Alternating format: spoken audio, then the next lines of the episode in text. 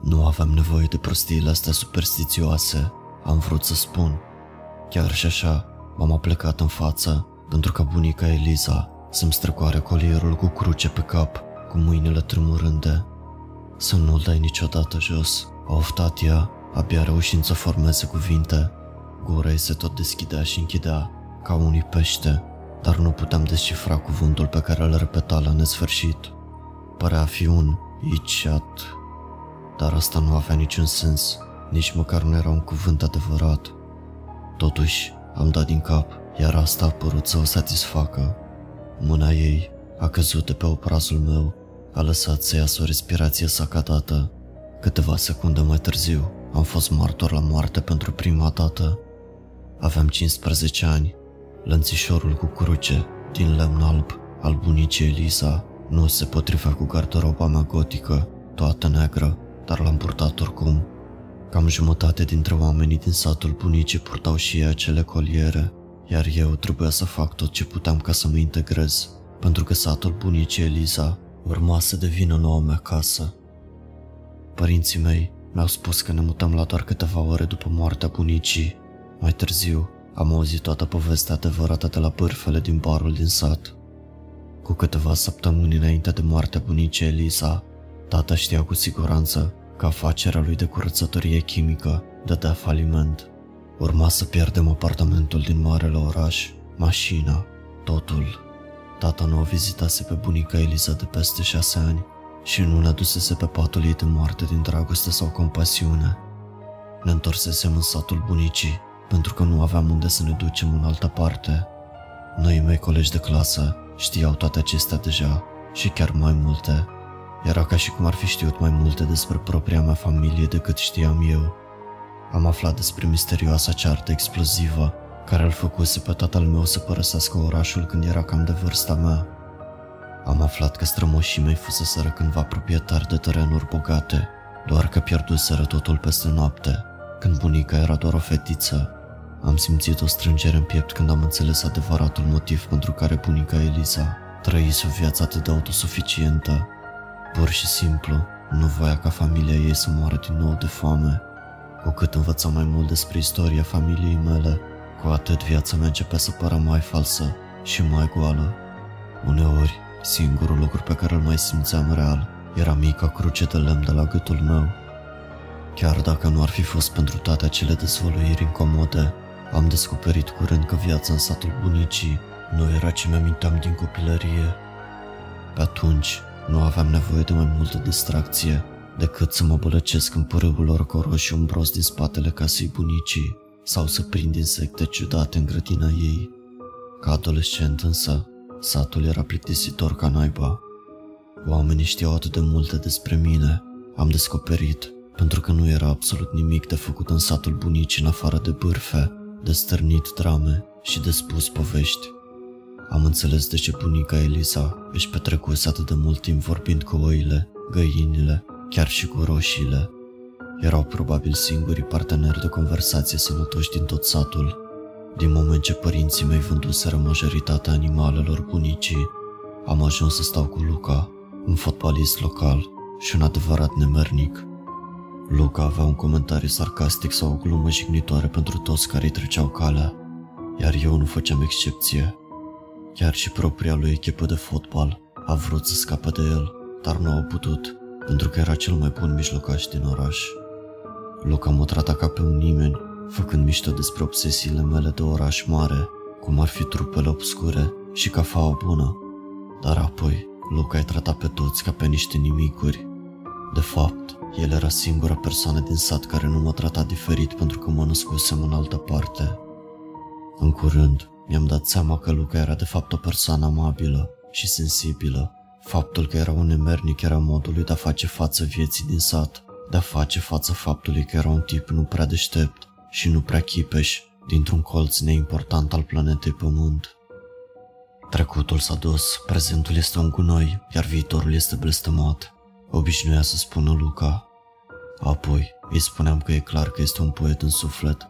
El îmi spunea să mă duc naibii și mai dădeam un pic cu piciorul în minge. Doi ani au trecut așa, jucându-ne pe terenul de fotbal mlăștinos, de lângă o groapă de gunoi a orașului, și făcând plimbări nesfârșite prin văile împădurite din jurul satului. A existat însă o potecă pe care nu am luat-o niciodată. Nu arăta cu nimic diferit de celelalte, doar o cărare îngustă de pământ care ducea pe o parte a unui părâu stâncos ce se scurgea de pe dealurile îndepărtate, dar Luca a refuzat categoric să pună piciorul pe ea. Noi nu mergem acolo. Luca mi-a spus simplu când l-am întrebat. Este o tradiție. Am râs. Respectul pentru tradiție nu îl împiedicase pe Luca să facă lucruri mult mai rele și acum trebuia să le cred că îl împiedica să meargă pe potecă. Mi s-a răcit sângele când Luca mi-a spus numele potecii. Îi se spunea poteca vrăjitoarelor, poteca mâncărimii, cuvintele de moarte ale bunicii mele. După spusele lui Luca, toți arășenii traversau strada când se apropiau și nici măcar câinii vagabonzi nu se apropiau de capătul potecii. Și atunci, de ce părea atât de curată și de circulată?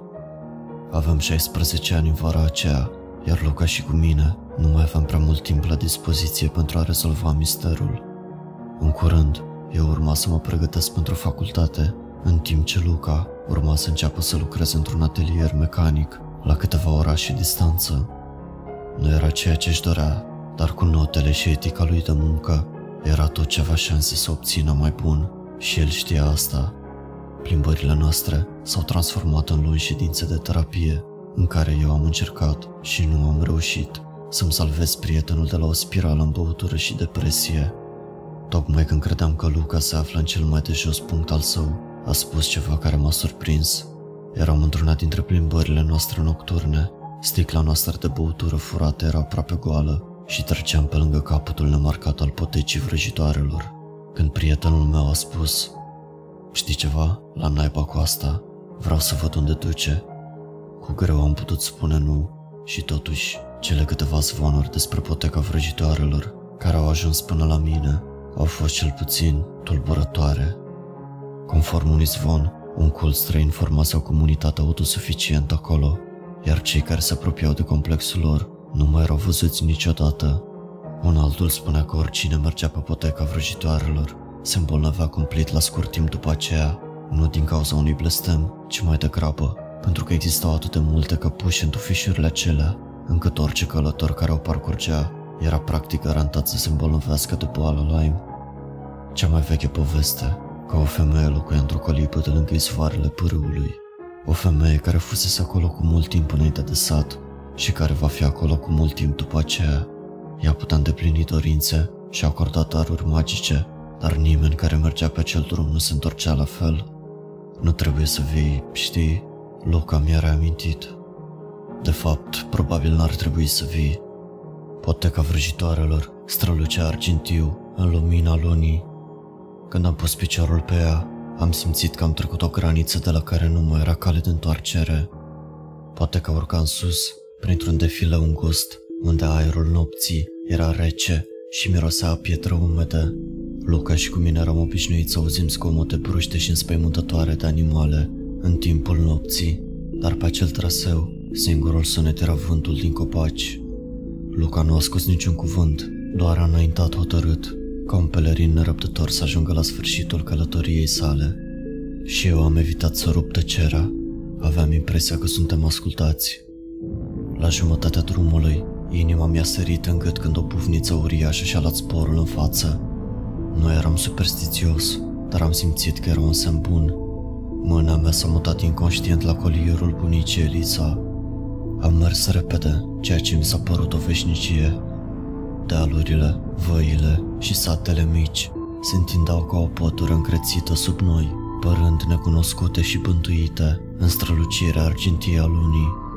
Ar fi putut fi cu o mie de ani mai devreme sau mai târziu, Loca și cu mine, am fi putut fi ultimii oameni de pe pământ și nu am fi știut asta. Nu am știut niciodată că toate astea sunt aici sus. A șoptit Luca. Incredibil. Cred că vrăjitoarea se bucură de priveliște bună. Am glumit eu. Eram bucuros că Luca vedea din nou frumusețea în orice. Ierburi înalte, doar ocazional întrerupte de stânci albe ca usul, acopereau aceste vârfuri de dealuri chele. Poate că dispăruse, dar drumul era destul de clar. Tot mai sus, acolo unde se întâlneau dealurile și se năștea pârâul, ar fi trebuit să se termine acolo. Ar fi trebuit să admirăm priveliștele superbe, să ne simțim renoiți de aerul nopții și să ne întoarcem în oraș și să ne continuăm viața. Dar n-am făcut-o. O livadă de copaci creștea la umbra stâncilor. În fața lui, o colibă cu aspect antic, dar bine întreținută, își proiecta umbra peste o grădină vastă și roditoare. Cel puțin, o parte a zvonului era adevărată. Cineva locuia aici sus. Oricine ar fi fost, mă îndoiam că ar fi plăcut să primească cu plăcere pe cei care pătrundau pe aici. Am deschis gura să-i șoptesc lui Luca că ar trebui să ne întoarcem, dar el mi-a luat-o mult înainte. Am străcurat după el prin întunericul de lângă gardul grădinii. Apa se scurgea în față. Ajunsesem la izvorul de unde începea pârâul, sfârșitul potecii vrăjitoarelor. Și acolo am întâlnit-o. Ea fredona o melodie de o frumusețe obsedantă, în timp ce își usca părul lângă balta luminată de lună. Făcuse baie în izvor, iar picăturile de apă argintie îi străluceau pe pielea goală. Stomacul mi s-a notat cu sentimentul neliniștitor că vedeam ceva interzis. L-am apucat de guler pe Luca și am încercat să-l trag înapoi pe potecă, dar el și-a înfipt călcâiele ca un catâr încăpățânat. Femeia a aruncat o privire peste umăr. Nu avea cum să ne fi văzut și totuși cumva a făcut contact vizual cu noi și ne-a făcut cu ochiul. Aveți de gând să stați acolo și să vă holbați toată noaptea? Sau o să veniți să salutați? Ne-a întrebat femeia. Luca a reușit să facă un fel de zgomot, de înghițitură uscată a gâtului. E târziu, dar nu am prea mulți vizitatori aici sus. Ce-ar fi să intrați înăuntru la un ceai? Femeia s-a întors spre noi și a zâmbit. Cu o eșarfă umedă, înfășurată în jurul ei, era cumva mai fermecătoare decât fusese când era complet goală. Mă așteptam la sectanți cu ochii morți sau la o babă bătrână nebună, nu la o tânără frumoasă, amuzantă și autosuficientă, care părea să fie doar cu câțiva ani mai în vârstă decât Luca și decât mine. Când s-a oprit să culeagă niște roșii din grădina ei luxuriantă, le-a răsucit în viță cu o pricepere care rivaliza cu cea a bunicii mele. În timp ce ne conducea prin grădină, ne-a explicat că sătenii răspândesc zvonuri despre ea pentru că erau atât de închiși la minte și încremeniți în felul lor de a fi. Luca și cu mine puteam cu siguranță să simpatizăm. Dacă v-ați aventurat până aici, este pentru că sunteți diferiți. Femeia a prins o lumânare când am intrat în colibă, deși nu am văzut-o niciodată aprinsând un chibrit. Înțelegeți că scopul în viață este să faceți ceea ce vreți, nu ceea ce vi se spune. Locată din cap, ochii lui urmărind fiecare mișcare a femeii, dar eu mă simțeam inconfortabil. Aerul din timpul nopții fusese răcoros, dar în interiorul colibei femeii era o căldură și o umezeală opresivă. Crucea bunicii începuse să mă mănânce. O simțeam grea și abrazivă sub cămașa mea. Îmi doream mult să o dau jos. Ceaiul vostru este gata. Am închinat cu toții și am luat o înghițitură adâncă. De ce era ziua afară? M-am întrebat vag. Luca era un ghem nemișcat, iluminat, lângă mine. Am încercat să vorbesc cu el, dar nu-mi puteam mișca buzele sau orice parte a corpului mi-am dat seama. Fața lui părea cumva încețușată. O puteam auzi pe femeie vorbind, foșnind în interiorul întunecat al colibei. Ea a continuat să vorbească, dar era ca și cum auzeam două conversații, una suprapusă peste cealaltă. În prima, vocea tinerii femei îmi spunea tot ce voiam să aud despre mine, despre viitorul meu, chiar și despre relația cu familia mea, lucruri pe care nu avea cum să le știe. Dădeam neputincios din cap. În cea de-a doua, o voce guturală, prăfuită, măria ceva foarte diferit. Voinicule, nu-i așa, dragă? Nu contează, o să te rup ca pe toți ceilalți, dar obosesc. Oh, cum obosesc să aștept când carnea ta este atât de fragedă. A atins o mână sau o gheară spre fața mea. Colierul bunicei Liza a explodat. Mi-am dat seama că nu crucea de lemn era cea care conta, ci mai degrabă un simbol pe care bunica mea l sculptase în spatele lui. O glifă care acum îmi merdea pieptul cu o flacără alb-violet. În strălucirea ei, am văzut pielea lui Luca uscându-se pe perete. Trăsăturile lui păreau atât de ciudate și neclare, pentru că fața lui dispăruse. Ochii, limba și măruntaiul lui Luca erau conservate în burcane de-a lungul peretelui, împreună cu cele ale multor altora. Femeia sau lucrul de sub femeie a țipat. Aparența ei falsă fusese spulberată de lumina purificatoare a simbolului.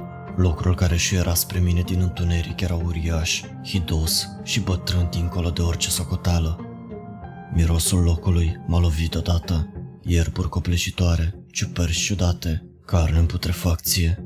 M-am îndepărtat cu spatele spre ușă, lăsând în urmă cadavrul roșu al lui Luca. Simbolul de pe pieptul meu a început să pâlpâie. Magia bunicii, sau orice ar fi fost, aproape că și urmase cursul. M-am strecurat în grădina femeii, ferindu-mă de lianele care se întindeau spre picioarele mele, de frunzele care îmbiciuiau fața. Un țipă de furie m-a urmat în timp ce fugeam. Când am ajuns în sat, strălucirea simbolului se stinse. Singura dovadă că se întâmplase ceva din toate acestea erau urmele de arsura unde fusese colierul bunicii Eliza. În timp ce priveam soarele răsărind asupra satului adormit, am știut că darul bunicii îmi salvase viața. Hello, friend! Dacă ți-a plăcut această poveste, nu uita să dai un like acestui clip, să ne spui părerea în comentarii și să te abonezi canalului. Welcome to the darkness.